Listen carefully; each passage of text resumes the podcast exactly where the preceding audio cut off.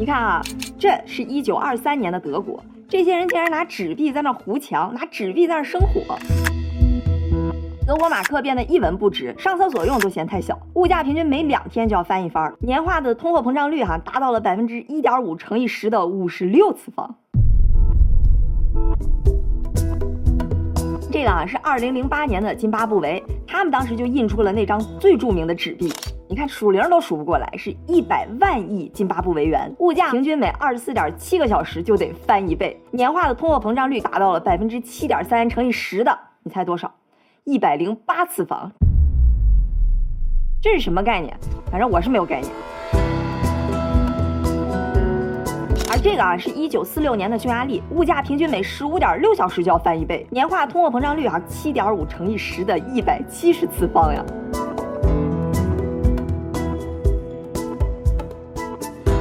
这些哈，别看我们现在都当段子在讲，但对当时当地的经济来讲，那绝对就是灭顶之灾。二零二二年，美国、欧盟、英国突然飙升的通货膨胀，让这个词儿再一次成为了全球经济的主题。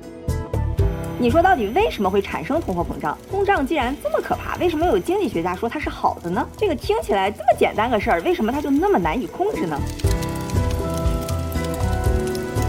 这个坑哈，小林已经挖了，确实很多次了。来，今天啊，小林就帮你一起打通任督二脉，咱们尽量轻松有趣而又深入的聊一聊这个通货膨胀，还有政府和央行他们脑子里到底都是怎么想的？你准备好了吗？通货膨胀，通货呢就是指钱，膨胀呢就是贬值，所以通货膨胀就是钱的贬值。我们最常见衡量的指标啊叫做 CPI，消费者物价指数，大概呢就是衡量我们平时用的商品和服务的一个物价走势。你看啊，这个是美国的 CPI，就六十年前大概是二十九点几。现在呢是二百九十六，这个绝对的数字呢，你看它其实意义也不大。你看它对比，你就知道啊。OK，现在美国的物价大概是美国六十年前的十倍，也就是说啊，六十年前的一美元就大概相当于现在的十美元，是不是比你想象那个通货膨胀率要低哈？同样六十年间，澳大利亚的物价翻了十六倍，英国翻了二十五倍，印度翻了八十八倍，土耳其翻了九百七十万倍。物价涨就是钱越来越不值钱了嘛，这个其实不难理解。但如果我们想深入的了解通货膨胀啊，那首先我们要来看一个公式。那这里面呢，你看这个 C，哎，开玩笑哈，小林怎么可能讲这么无聊的公式呢？其实吧，经济学家啊用来形容和解释通货膨胀的公式有一大堆，什么凯恩斯主义、货币主义、新凯恩斯主义，不拉不拉不拉，就是你听着哈都感觉哎好像很有道理，但这里边啊几乎没有一个是长期好用的。这个哈其实也是通货膨胀它非常神奇的地方，因为它的形成原因哈，其实你怎么想非常之简单，无非就是啊经济体当中流通的货币量超过了经济的体量，太多的钱呢就追逐太少的商品，那物价不就自然而然涨了吗？可是吧就这么简单个事儿，大家呢就是拿捏不住。你要知道啊，各国央行的首要目标，甚至很多央行唯一的目标，就是要维持物价的稳定，就是钱你随便印，利率呢你也随便调，你就只要保住物价稳定，保住这个通货膨胀率就行了。嘿，但它就是保不住。嗯，即使哈，就是像美联储啊、欧洲央行，这些都是里边汇集了世界顶尖的经济学家，他们内部的意见经常也不一致。这个事儿肯定没那么简单。咱们现在就从思想上哈把它拔高一下。如果哈我们站在一个整个经济体的角度，那钱无非就是一个流通的工具，所以呢，这个货币它对应的一个购买力，就比如说我这杯奶茶是三块钱还是三百块钱，其实没有那么大所谓。我们真正追求的是什么呢？就是更幸福、更快乐、更…… 我们今天可讨论不到那个高度啊。对于经济体来讲，我们追求的其实是更高的产值。简单粗暴点来说呢，就是更高的 GDP。就是说啊，大家每天都努力工作、努力干活、努力生产，去产出更多更好的产品和服务。那我们作为消费者呢，就可以消费和享受到这些更好的产品和服务。这样呢，整个经济体它的运转就更高效。哎，这个是我们追求的。那从货币的角度来讲哈，怎么样才能帮助我们达到更高的产值呢？就我们正常就会想到说哈，你说货币在经济体当中它就是个媒介，所以呢，你做到尽量稳定就好。也就是说，你手上比如说有一百块钱，那你永远都能买到相同的东西，很稳定嘛，它就有助于经济体的运行。但是啊，慢慢就有人发现，假设我们手中的钱它不不是完全一成不变的，而是所有人手里的钱哈是在一点一点的贬值。那就算你把一箱子钱藏在你床底下，看起来是非常安全的，但是呢，因为通货膨胀，你床底下的钱的购买力其实是在慢慢消失，而这购买力呢就被转移到那些新创造出来的钱上，它其实是在对大家的财富进行就持续不断的那种微调。就我不能让你太安逸了，我得尽量少的让你把钱藏在床底下，而更多的呢，逼着你去赚钱、去生产、去消费。也就是说哈，通货膨胀呢，它其实是一种无时无刻不在进行的财富的再分配。精彩吧？就比如说，你今年买一杯奶茶要二十块钱，明年同样的一杯奶茶你要花二十一块钱。那你一看，我这手上的钱今年要是不花出去，那明年就变少了呀。那我还是赶紧多花一点吧。这样一来呢，大家就会更多的去产生及时的消费，那这样社会总需求就上升，GDP 也就上升了。你看哈，一潭死水，就你把通货膨胀往这搅和搅和，就激发出了更大的活力。这也是为什么我们现在普遍认为适量的通货膨胀哈，对整个经济来讲是更好的。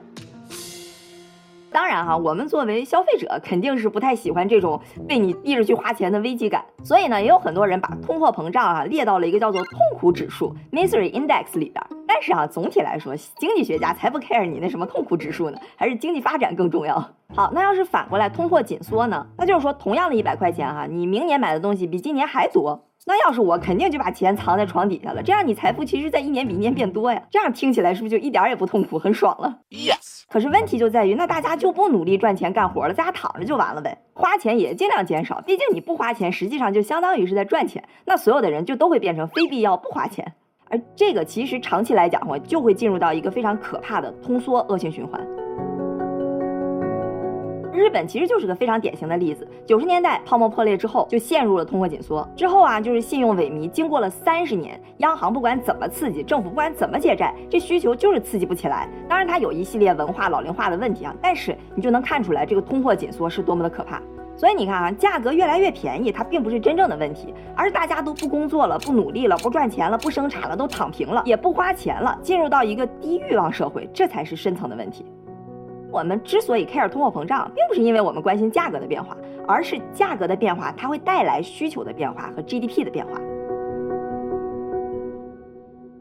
但是哈，你这个通货膨胀财富再分配的效应，它也不能太过了。你比如说啊，我今年床底的钱能买一百杯奶茶。明年呢买九十九杯，后年买九十八杯啊，那你觉得可能还行，对吧？我努力赚钱。但你比如说要像津巴布韦那样，我今天买一百杯奶茶，明天好家伙五十杯，再过一个礼拜一杯都买不着了，那我赚钱还有什么意义啊，对吧？三天两头就给我重新开一次局，把大家财富再洗牌了。我辛辛苦苦在这赚钱养家，你夸给我重开一局，那我肯定立马躺平，对吧？这钱自己够花就行了，钱到了手里立马烫手山芋，赶紧花了了事儿，剩下的反正你存起来也是马上就消失了。这种情况就叫超高速的通货膨胀，也就是恶性通胀 （hyperinflation）。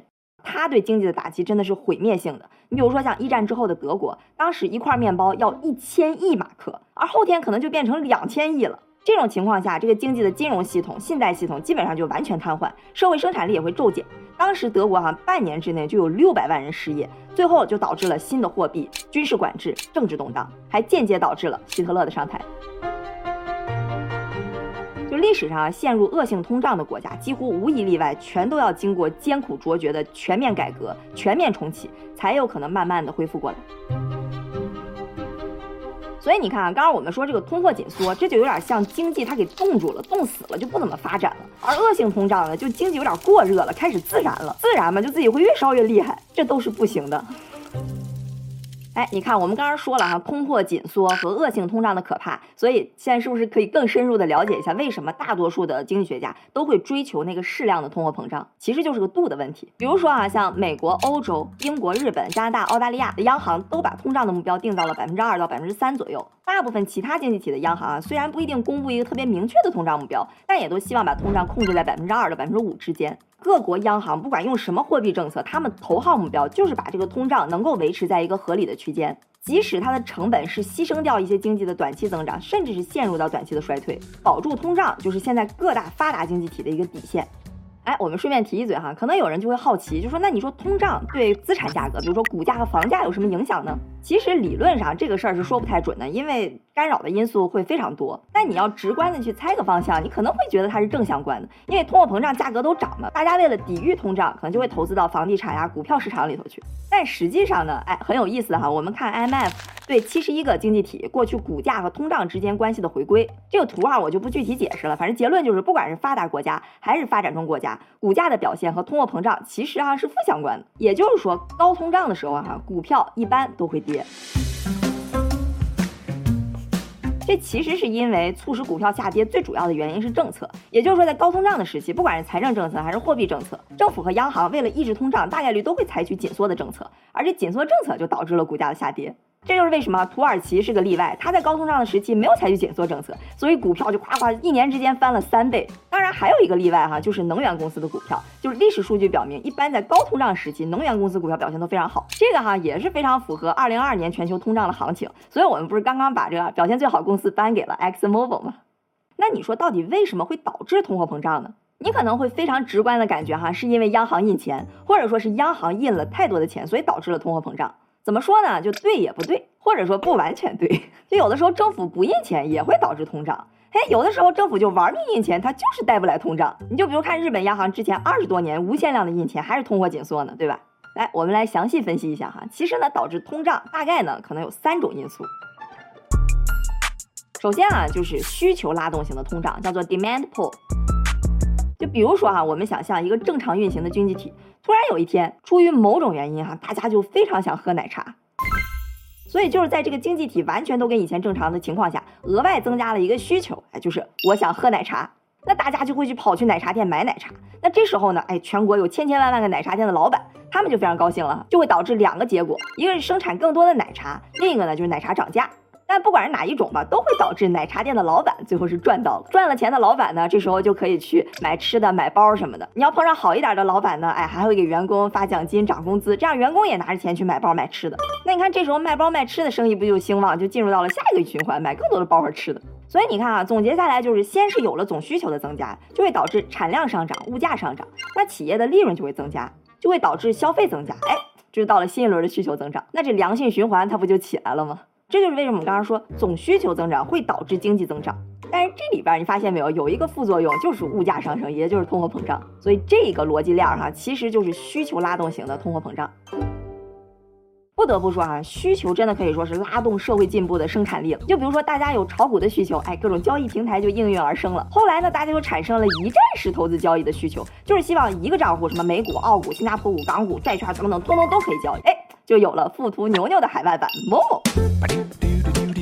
富途刚刚过完十周年啊，值此新春佳节之际，也给广大华人朋友备了一份大礼。你只要开户成功，就送一股 Under Armour 的股票。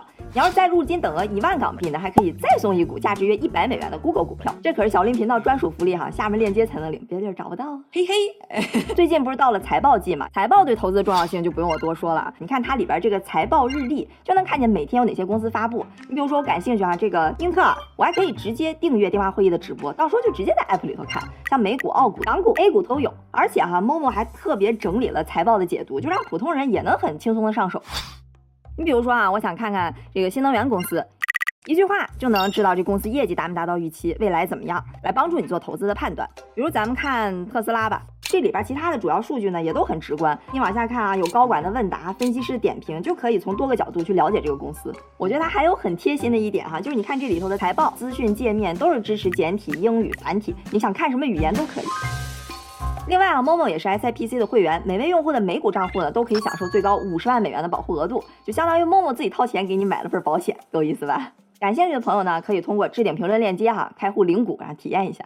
不管你体不体验哈，我们接着回来说通胀。刚刚我们说到的需求拉动型通胀，但它同时不也带来经济增长了吗？所以哈，政府很多情况下它想刺激经济，就会从刺激总需求入手，只不过这个的副作用是通货膨胀。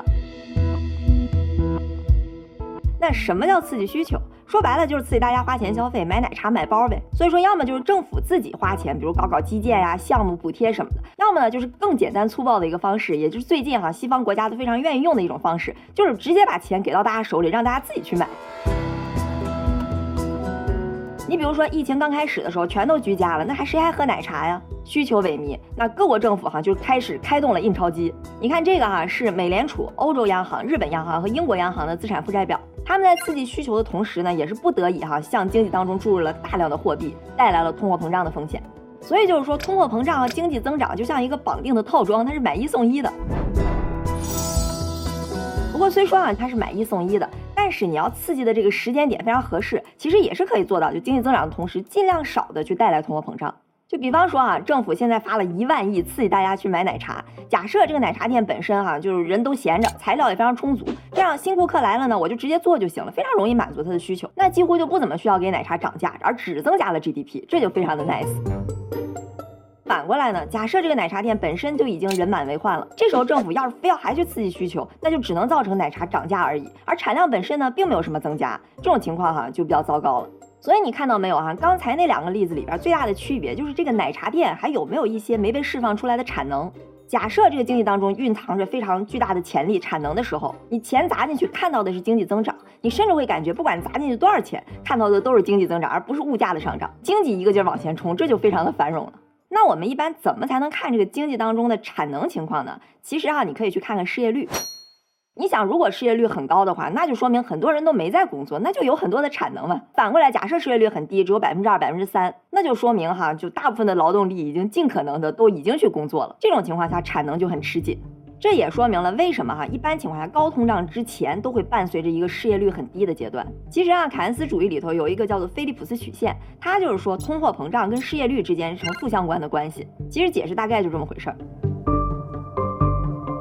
你比如说啊，我们看现在的美国，几年之前失业率就一直在下行，招聘的空闲岗位呢，有时候涨到了都超过一千万个。同时呢，企业的利润率也处在几乎六十年以来历史的高位。这是什么意思呢？就是公司它一直在赚钱，同时呢，它想扩大产能去赚更多的钱，招更多的人。但是呢，社会上的劳动力已经基本趋于饱和了。你看这个是不是就有点像刚刚我们提到的那个人满为患的奶茶店？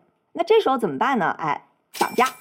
你看这不就通货膨胀了吗？所以在这种情况下啊，美联储还持续量化宽松，你看到那么高的通货膨胀也就不足为奇了。好，我们再稍微发散一下啊，咱刚刚不是说印钱可以刺激需求吗？就会进入到那个刺激经济和通货膨胀的循环里头去。但其实各国央行哈最近面临着一个比较尴尬的问题，就是他们印的钱其实发不出去。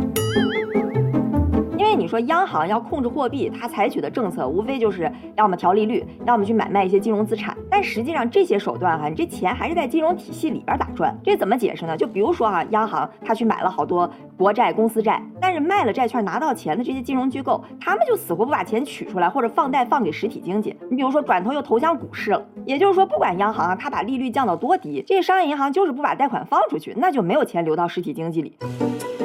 这样的话，这钱就在金融体系内部打转，它永远到不了像你我这样的消费者手里去实际的买奶茶。所以呢，就是央行费了半天的劲，又是降息，又是印钱，但是这个钱就压根儿没流到我们刚才说那个经济增长的循环里头去。这个哈也是一定程度上解释了为什么二零二零年之前的大概十来年吧，像日本、欧洲，包括美国吧，就那么大量的量化宽松、长期的低利率，你就是看不到实体经济的通货膨胀，而只是看到股市在那哐哐涨。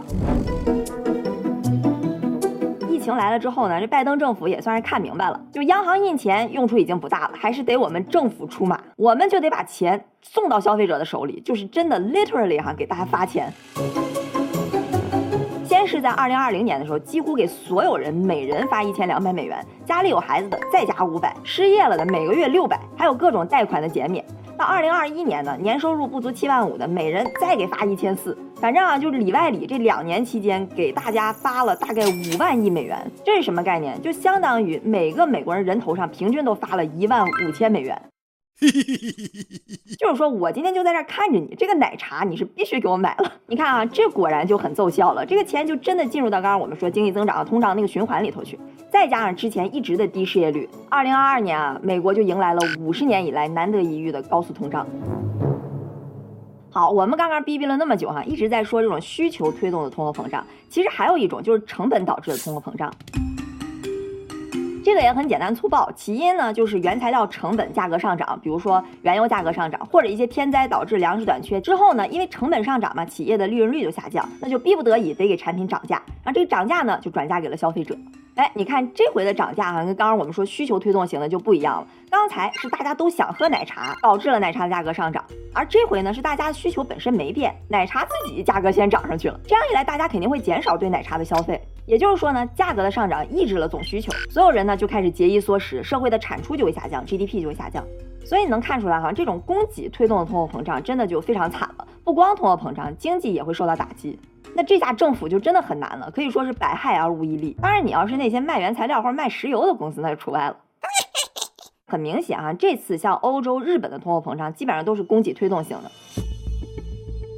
其实也不光是欧洲和日本，全球多多少少都会受到能源危机的影响。美国自己毕竟是石油的产出大国，所以它影响呢就相对小一些。而像欧洲和日本呢，他们也不是石油的生产国，对吧？所以呢，像经济衰退和通货膨胀，这两边都只能自己扛了。你再比如说哈，像俄罗斯，你看这是俄罗斯这几个月的通货膨胀。二月份战争一开始打，三月份通胀一下就飙到了十六点七。打仗为什么会导致通胀呢？肯定有人会猜说，因为俄罗斯自己不知道怎么偷偷印钱，导致了通胀。没错啊，印钱确实可能会导致通胀，但它一般传导没有这么快的，不是说你这个月打仗，下个月就通胀了。俄罗斯通胀哈，其实最主要的原因还是西方的制裁和卢布的贬值。你想哈，俄乌战争初期的时候，卢布一下就暴跌了百分之三十，也就是说，对俄罗斯来讲，进口的商品一下价格就涨了百分之三十。再加上西方的制裁，就很多高科技产品都无法进口，那供给就会断崖式的下跌，供给减少，价格上升，哎，就是成本推动型的通货膨胀。所以你看啊，就俄罗斯和欧洲这一通双方制裁之后，两边都带来了高通胀。最后一个导致通货膨胀的原因哈，其实也最直观，其实就是过量的货币供给。虽然之前我们说哈，就你在非常合适的时间去这么刺激，它没准可能不会导致通货膨胀，但是你凡事都有个度嘛。你说你要二十四小时这么玩命的印钱，那肯定会导致通货膨胀。就历史上几乎所有的恶性通胀，无一例外都是因为政府没有节制的印钱导致的。这种啊，就自己印钱自己花，肯定是不太好的。但是啊，我们先抛开这个不讲，你会不会有点疑问？你就说那政府是傻吗？他都看到了那么高通胀，那他就不能先歇一歇，等通胀控制住了再去印钱刺激吗？为什么还会有层出不穷的国家，那通胀都高到十的不知道多少次方了呢？哼，很显然啊，这里边存在着一个恶性的循环，就它其实是把我们刚刚说那三种情况——需求、成本、货币，全都包括进去了。就政府他想杀他也杀不住了，这个也是通货膨胀其实最可怕的地方。首先啊，政府无节制的印钱，一般情况下都是因为战争啊或者政治因素导致的。你想，政府要不是真的逼急了，他也不会到自己印钱自己花这么低劣的手段。这后果咱都知道，他肯定不可能不知道，对吧？你比如说像刚刚我们提到的哈，二零到二三年的德国，四五四六年的匈牙利，这不都是因为一战、二战战败了，签了一堆赔偿款吗？迫不得已才开始自己印钱。那政府印钱了嘛，货币量就增加，那不就推动需求？哎，接下来就带来了需求推动型的通胀。可是啊，就是因为政府印钱印的太猛了，这个通胀涨得太快，高到一定程度的时候，社会的财富分配就非常快了。也就是说，大家其实解决温饱就得了，从来不会想着说去存钱。注意哈，但这个时候还没到真正的恶性通胀，也就是大概百分之四五十的样子。这个时候啊，就算政府意识到了通胀的可怕，停了印钞机，可是大家已经都减少工作了呀，得那社会的产能就开始下降，商品就开始减少，那会造成什么呢？哎，价格上涨。这个不就告诉我们说，因为供给不足导致成本推动型的那个通货膨胀了吗？然后再往后，通胀就更高，大家就更不工作，物资就更短缺，通胀就更高。哎，这就有了七点五乘以十的一百七十次方的通货膨胀率。通货膨胀其实还有一个非常重要的性质，这个我一直藏着没讲，那就是预期的通货膨胀会导致通货膨胀。也就是说，大家真的感觉通货膨胀要来了，那通货膨胀真的就会来了。你细品一下。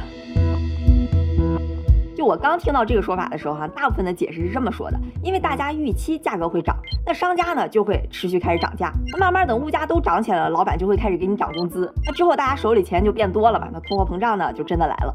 这个解释哈，长期来讲也是没错，但这里边一直有一个点，我当时想不太明白，就是你说经济体里就是这么多钱对应着这么多商品，只是说大家预期通货膨胀要来了，也没有什么政府政策刺激或者印钱，钱的总量是没有变化的，那为什么物价会上涨呢？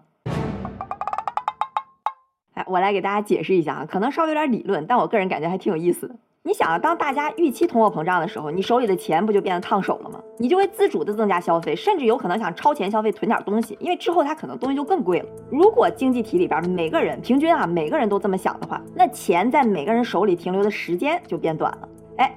这个其实是增加了货币的流通速度，所以说当市场预期通胀的时候，货币流通速度是增加的。那即使是在货币总量不变的情况下，那流通的那个货币量不就变多了吗？这么循环往复，哪怕啊央行压根一分钱都没印，通货膨胀就这么自己发生了。你看到没有啊？就是预期的通货膨胀真的会导致通货膨胀。小林呢就把它叫做通货膨胀的怕什么来什么定理。你看是不是跟那个墨菲定律有异曲同工之妙？哇！注意哈，这个怕什么来什么原理其实是通货膨胀一个非常重要的性质。这也是为什么我们看很多央行在控制通胀的时候啊，不光是说利率、量化宽松这些，其实还有非常重要的一点，就是要调整人们心里的预期。就你看那个美联储主席鲍威尔啊，每次出来发言都表现得非常淡定，即使是在二一年通胀都已经到百分之五的时候啊，他还说啊这是 transitory 是暂时性的。那后来就看着通胀数据一个月比一个月高，那是啪啪打脸。但他出来还是非常的淡定，说我们 strongly committed on inflation，就说我们有信心有决心，一定能把这个通胀摁下来。他就其实一直在告诉市场说不要慌，有我在，通胀会下来的，大家不要怕。你看，你是不是明白了通胀这个怕什么来什么原理的之后哈，你就知道他这么自信，其实也是。他工作的一部分，就这个性质啊，不管通货膨胀在什么水平，它一旦形成一个预期，就真的很难会被撼动，上去了就很难下来，而且还容易越来越高。而一旦人们形成了冻住的那个预期，那通货紧缩很有可能也越陷越深。你看啊，明白了这个，你是不是就明白了那些央行为什么一看到这么高的通胀，就像见了洪水猛兽似的？因为它慌呀。你看美国去年七十五个点，七十五个点往上加息，这肯定对本国需求的打击是巨大的，就很有可能让之前政府发了那么多钱刚刺激的这需求又加被摁下去，而且又让美国股债双跌，就不管是投资者还是消费者，信心其实都非常差，大家都担心这波加息可能会导致美国的衰退，但美联储压根儿就是不管，还是加，继续加。哎，听完了我们这一串的精彩分析，是不是感觉自己茅塞顿开，对通胀啊、各国家央行的政策啊，都多了新一分的理解，也对全球的形势有了更新的认知呢？而这整套逻辑其实也是各国央行在制定政策时候的底层逻辑，所以你之后要想进央行工作呢，可以多看几遍。最后再感谢某某对本期视频的赞助，感兴趣小伙伴呢，可以点击下方链接领股开户体验一下。